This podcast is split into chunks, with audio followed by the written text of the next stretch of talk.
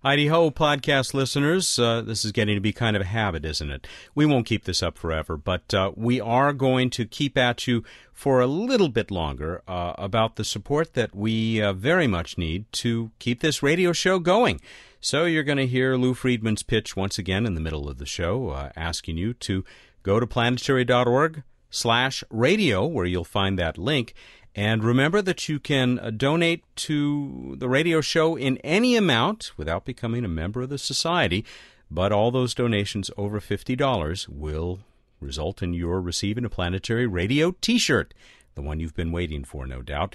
Thank you once again to all of you who have uh, made your very generous support available to the show. It is, as always, very, very much appreciated. And if you've been thinking about it, um, please uh, make the jump. Make the uh, jump to light speed and uh, uh, support the show. Thanks very much, and here's Planetary Radio.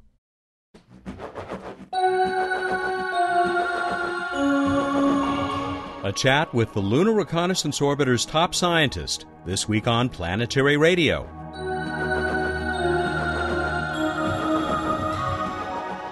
Hi, everyone. Welcome to Public Radio's travel show that takes you to the final frontier. I'm Matt Kaplan of the Planetary Society. Fans of exploration that you are, you're probably well aware that the first American missions in a decade are now circling the moon. We'll talk with project scientist Richard Vondrak about what the Lunar Reconnaissance Orbiter will soon be telling and showing us about our only natural satellite. And we'll stay up there for this week's What's Up segment with our friend Bruce Betts. Wait till you hear how your fellow listeners describe the moon's surface area. Some of their responses are pretty cheesy. First up, here's a somewhat indignant Bill Nye. Someone better tell Bill to count to 10. Oh, wait, he already has. I'll be back in a couple of minutes with Richard Vondrak. Hey, hey, Bill Nye, the planetary guy here, Vice President of the Planetary Society. And this week I'd like to talk about Base 10, about the metric system. The National Aeronautics and Space Administration, NASA, decided to have its new Constellation program that includes the Orion spacecraft, the Ares 1 and Ares 5 giant rocket boosters. These things are designed to replace the space shuttle. They decided to run that program with the English system or imperial units like miles and inches and feet. And if I may, that is like so 17th century. My friends, NASA is supposed to be leaders the United States is the last country on earth to use the English system. It's not because we know what we're doing, it's because we're living in the past. NASA is supposed to be a leader. And sure enough, if you ask an accountant, does this cost anything to change to the metric system? I would hope the accountant says yes. Well, the accountant department came out with 370 million, which is a lot of money. But the cost of not doing it is not reasonable to even estimate. You, you may recall the Mars Climate Orbiter people at Lockheed Martin were using uh, pounds force. Let's see, it's a it's a moment of inertia, right? So it must have been pounds force seconds squared, uh, inches squared per pounds mass foot. Yeah, what could go wrong? Instead of using kilograms and meters squared, people, my friends, this is not rocket surgery. This is about the past or the future.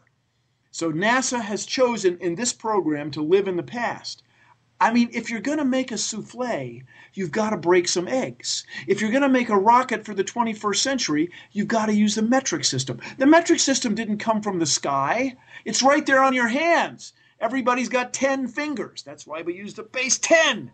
Oh, it's, it's troublesome, my friends. I hope NASA changes its mind. Well, anyway, uh, I'm Bill Nye, the planetary guy. Thanks for listening to Planetary Radio.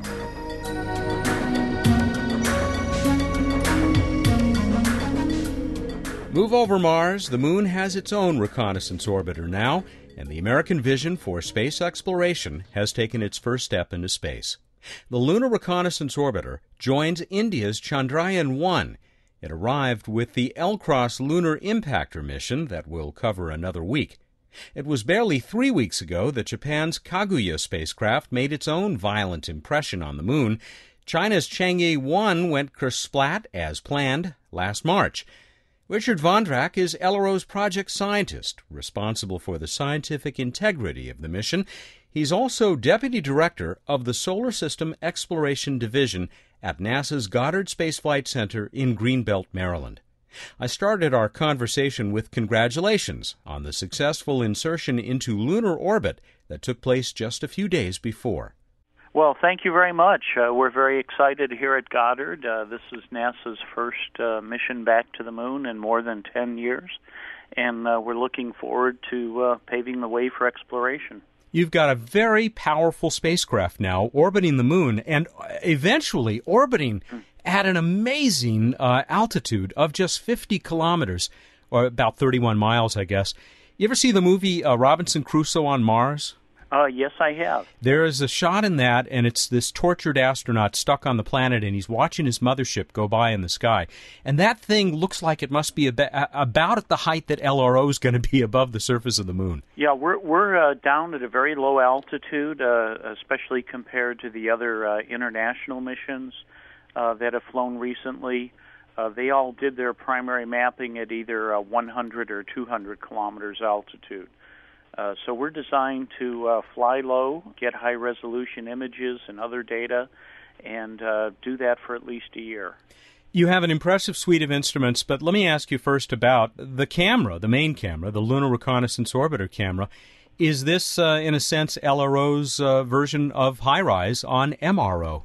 Uh, yes, it has a very similar resolution. Uh, HiRISE, I believe, has about uh, 50 centimeters per pixel and uh, that's what we get from uh, 50 kilometers altitude uh, with our narrow angle camera.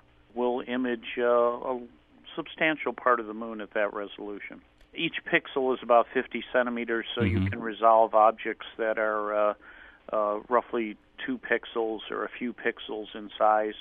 So yes, indeed, we'll see things that are the size of a golf cart, and uh, we should be able to image uh, the Apollo artifacts that remain on the surface. You know, it may not be scientifically that significant, but that really does excite the imagination that you'll be able to uh, show us uh, what's left of Tranquility Base.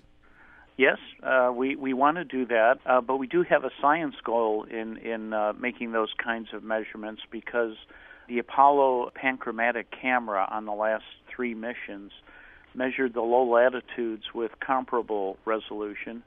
And by comparing our images with those made nearly 40 years ago, uh, we hope to see some fresh craters, which would uh, help us to understand better the meteor flux into the lunar surface. Mm. LRO was conceived as an exploration mission, uh, and the purpose of LRO is to identify safe landing sites for human return, uh, to search for resources, and also to measure better uh, some elements of the space radiation environment that we don't uh, fully understand.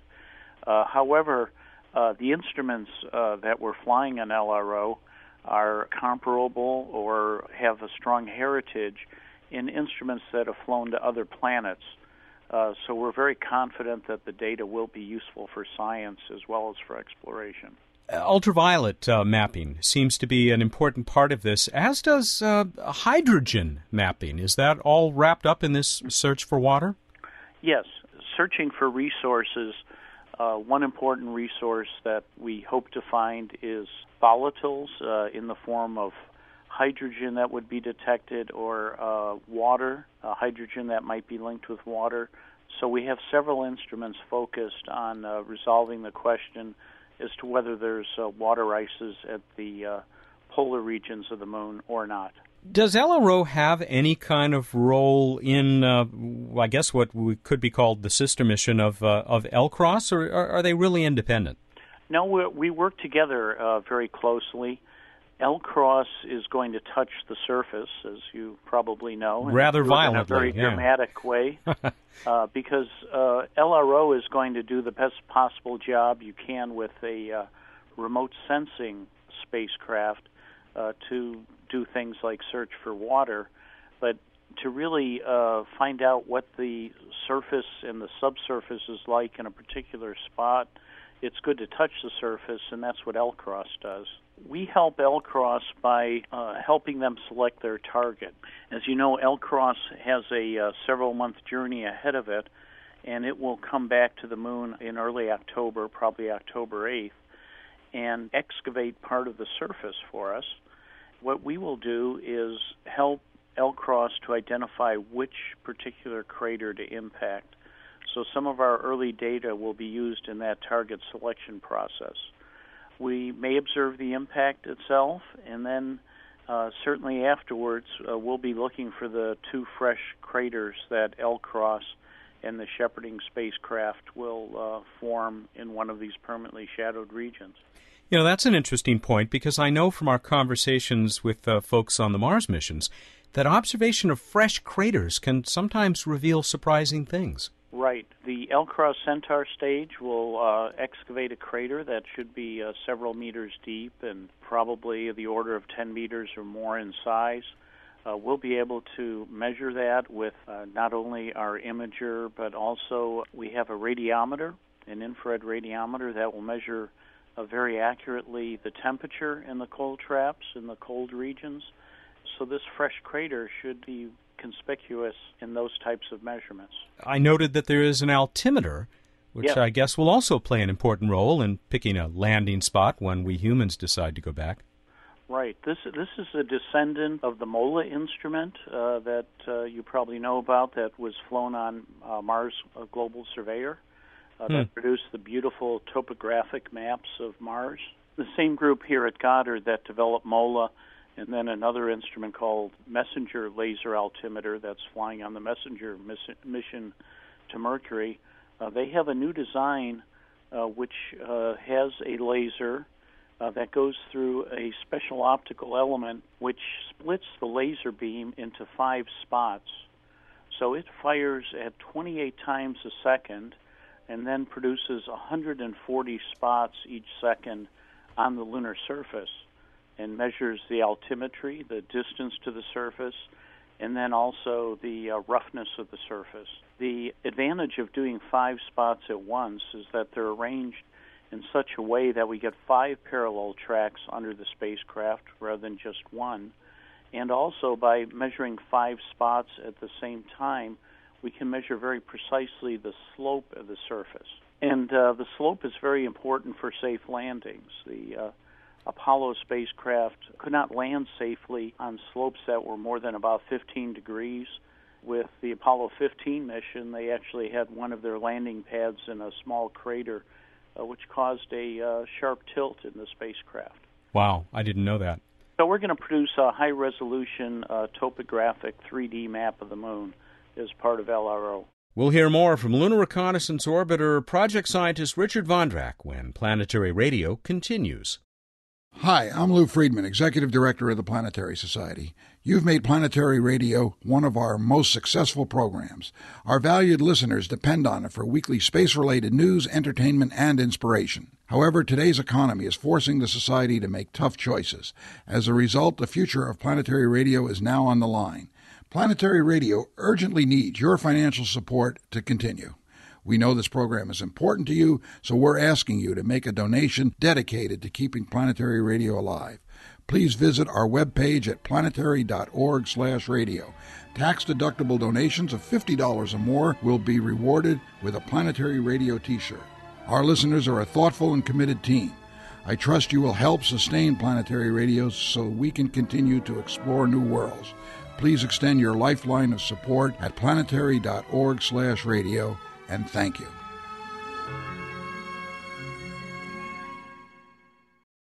Welcome back to Planetary Radio. I'm Matt Kaplan. The Lunar Reconnaissance Orbiter and its sister LCROSS mission are settling into orbit. LRO project scientist Richard Vondrak and his team are gearing up for what promises to be spectacular data, including images that may show us features that are just a meter across.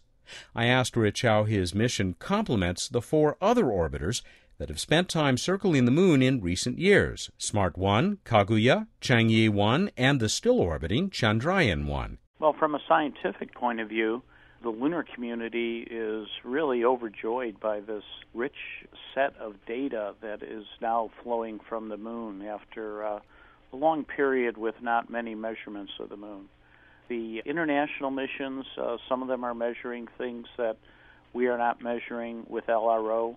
Uh, for example, the uh, Japanese and the Indian spacecraft have plasma instruments on board and a magnetometer, and uh, those are very nice data sets.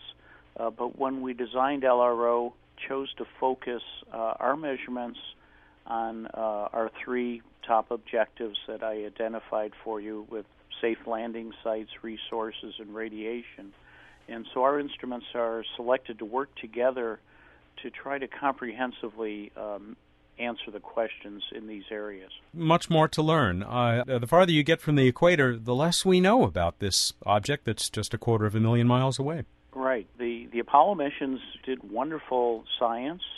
Uh, they brought back those moon rocks that really uh, uh, opened our eyes to the uh, history of the Earth Moon system.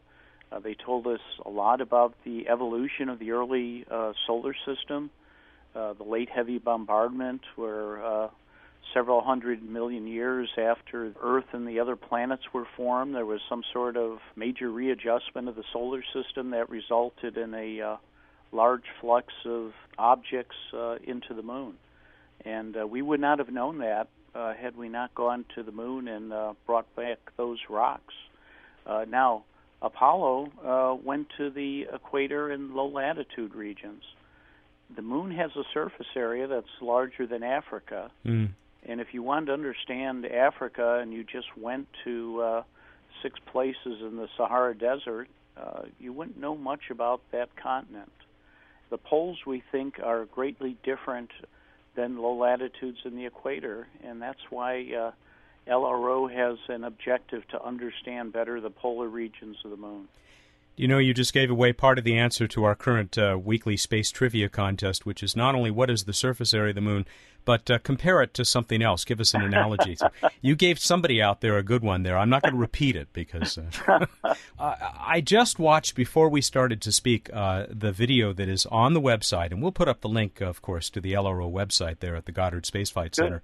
Good. Uh, but that video was taken in your control center as uh, LRO was inserted into lunar orbit. Pretty exciting stuff.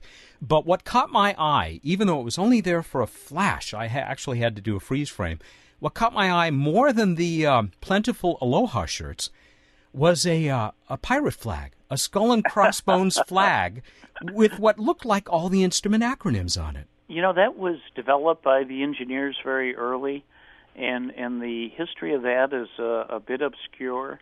I think uh, the idea was that uh, we're a fast-paced mission, and uh, we've got something really important to do, and we've been developed on a schedule that's uh, moving along more quickly than uh, other planetary missions. LRO was uh, conceived less than five years ago. We had our instrument selection uh, just a little more than four years ago, and our uh, preliminary design review came uh, well after that.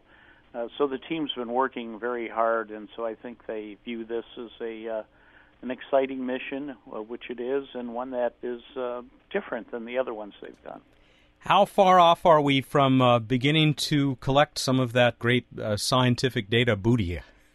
Uh, we launched last week, and uh, we arrived in lunar orbit, as you mentioned, uh, early Tuesday morning, and we were captured into a uh, rather eccentric orbit. We've been firing our engines once a day, and this morning we got into a 200 kilometer circular orbit. And then tomorrow morning, uh, we're going to go down into our uh, commissioning orbit, as we call it. This is uh, an eccentric orbit that is uh, 30 kilometers periselene over the South Pole and a 210 kilometer orbit over the North Pole. Uh, it's uh, a, a one we discovered here at Goddard that's uh, fairly stable. It doesn't require much fuel to maintain. Hmm. So we use the next six to eight weeks as our commissioning period. When you go to Mars or another planet, you've got a long cruise phase in which you can check out the spacecraft and the instruments before you arrive at your destination. Because the moon is so close, uh, we only had a four day cruise phase. now we're going to spend the next six weeks checking out the spacecraft, activating the instruments, and calibrating them. And then uh, sometime in late August, we're going to dive down into our 50 kilometer orbit. We're hoping to turn on the camera uh, fairly soon because everyone's eager to see the first images from the moon. Uh, so, sometime after your show is broadcast, within, uh, I'd say, first week in July, uh, we hope to have uh, images released and put online.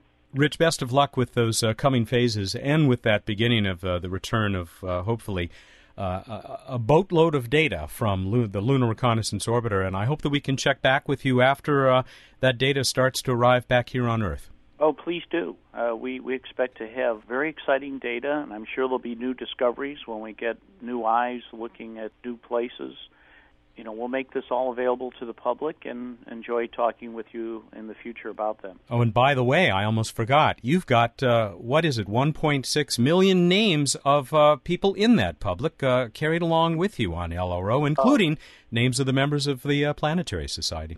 Yes, yes. I'm a member of the Planetary Society and uh, very happy to see that uh, my name is on LRO, along with so many folks who wanted to be part of the mission.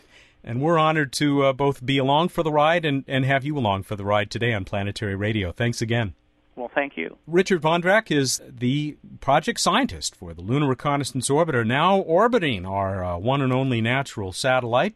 He is also the deputy director of the Solar System Exploration Division at the Goddard Space Flight Center, which is where we've been speaking to him.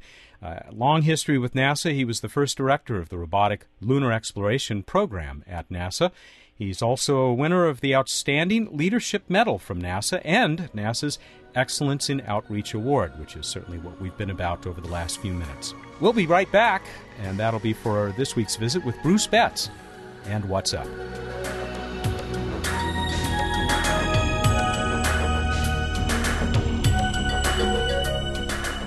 It's time for What's Up on Planetary Radio, and uh, we're going back to the moon a little bit later with uh, Bruce Betts that's where we spent the show so far, you know, with uh, Rich Vondrak. Welcome. Thank you very much. Yes, uh, good stuff. LRO, very exciting. Yeah, and he, he's anxious to come back on the show when they've got some uh, data to report. So uh, we will definitely do that. Excellent. Uh, let's uh, probably talk about the night sky right now, just out of traditional habit. We've got in the evening sky, you can check out Saturn still fairly low, but over there in the west, looking kind of yellowish, rings still very edge on not completely, but but close. Uh, also, something to look for in the land of constellations: big red stars, and Antares, which is the bright reddish red giant star in Scorpius. You can check that out over in the south and the whole constellation in the early evening on July 3rd and 4th. You can uh, see the moon near Antares. So that bright reddish thing is the star Antares. In the pre-dawn, Venus spectacular over in the east in the pre dawn. Mars is above it these days, so much dimmer uh, and reddish, but still quite obvious above the extremely bright Venus. And then Jupiter over towards the south. And it's actually rising around the middle of the night right now over there in the east, also looking very, very bright, just not quite as bright as Venus. Let us go on to random space fact. I give that a 6, degree of difficulty 3.4. Let me revise that. That was the judge from an unnamed country. I'll give it an 8. Okay, thank you. Yes, the Neptunian judge. yeah. Terribly hard upon me for never pointing out his planet. Oh, they are so cold up there, but, you know, it's to be expected. So, uh, Ganymede, largest moon in the solar system, it's larger in diameter than the planet Mercury, but it only has about half the mass of Mercury due to the widely different densities they have. Huh. Very interesting random space fact. Thank you. I was just going to go on to the trivia contest. Yeah, you should because, uh, and I'm glad you saved a lot of time for this because we have a ton of responses that we want to go through here. There's all stuff that ought to be on a blog, but uh, we had so many wonderful responses to your question, which was what? What is the surface area of the moon? And give us some analogies, and uh, that's where we got lots of creative answers uh, for uh, how many of of the that in in something else? And uh, how do we do, Matt? Go ahead, tell us the fabulous answer and the more fabulous analogies. People did incredibly well, just incredibly well, uh, and that's to be expected from our our rather brilliant audience. I guess you know that the uh, answer is roughly 38, 39 million square kilometers or 14.6 million square miles. Indeed. And as we heard from Rich Vondrak just a, uh, Vondrak a few moments ago, Uh, roughly the the scale of uh, Africa, although you might be able to throw in a good piece of Australia as well, as was pointed out by uh, Craig Journay, one of our listeners. But let me give you the answer from Randy Gadowski of Omaha, Nebraska, who came up through random.org as our winner today. How about uh, 310,638 Disney Worlds? yeah, oddly enough, I've never heard that one before. He's he gave us a couple of others too, but in the interest of time, because we've got so many of these, we're going to skip those and move on to some more. But Randy, congratulations! You are the winner of a Planetary Radio T-shirt and a uh, rewards card from Oceanside Photo and Telescope. Can I give you some more of these? Go, go, go. These go. are so good. Paulo Ricardo Savino out of uh, Brazil. This is an interesting one. If everybody moved to the moon, each of us on Earth, each human being, would have about six square meters to live in. Hmm. Could be worse. Could be worse. Here's William Stewart's entry. I think this is just a terrific one. If you put everybody on the moon and gave each of them 12,000 Plan Rad t shirts, they could cover the surface of uh, the moon uh, with that uh, 12,000 times roughly 6 billion t shirts. Huh? so, somewhere there's an inconsistency between those two. Since if we only have six square meters, we're not going to take uh, 12,000 t shirts. We'll look into that and get back to you. Yeah, I don't think we have that many in inventory anyway. Here's one of my favorites. A little bit of uh, nationalistic pride here, I think. Elisabetta Antichi out of Italy. She came up with, now I have to get this right, not quite 92 quadrillion Mona Lisas. the person or the painting? Just the painting, I think. Wow, I have an intuitive feeling now.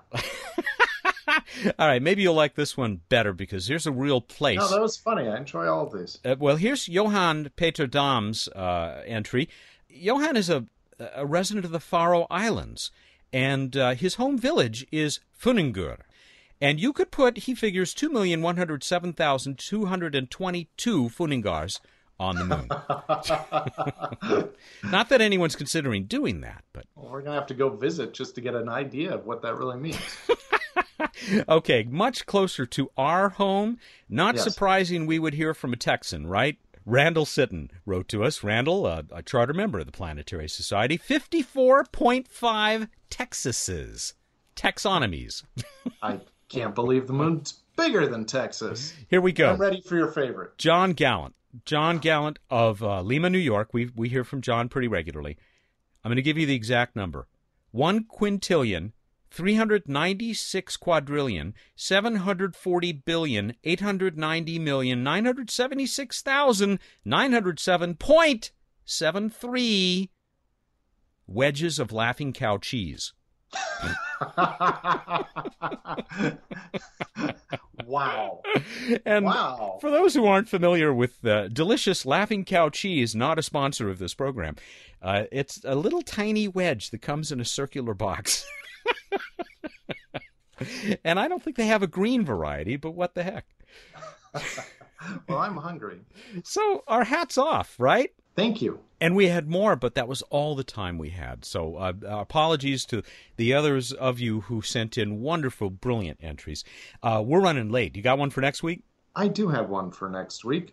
My friend I mentioned earlier, Ganymede and Titan, uh, as I think I've mentioned before and people may know, are both larger in diameter than Mercury. What additional moons of the solar system are large, larger in diameter than Pluto? Whatever you categorize Pluto as, what moons are bigger than Pluto? I've given you Ganymede and Titan. You give us the rest. Go to planetary.org slash radio, find out how to enter. You've got till the 5th of July, July 5th, Monday at 2 p.m. Pacific time to get us that answer. Hey, that was fun. All right, everybody, go out there, look up the night sky, and think about the importance of sweat in the universe. Thank you, and good night. I won't even try and come up with a perspiration an- uh, analogy for the surface of the moon, but it would be maybe they're going to find salty uh, ice up there at the at the pole. That- that's, that's quite enough of that. He's Bruce Betts, the director of projects for the Planetary Society, and he's with us every week for What's Up. Cheese. Planetary Radio is produced by the Planetary Society in Pasadena, California. Have a great week.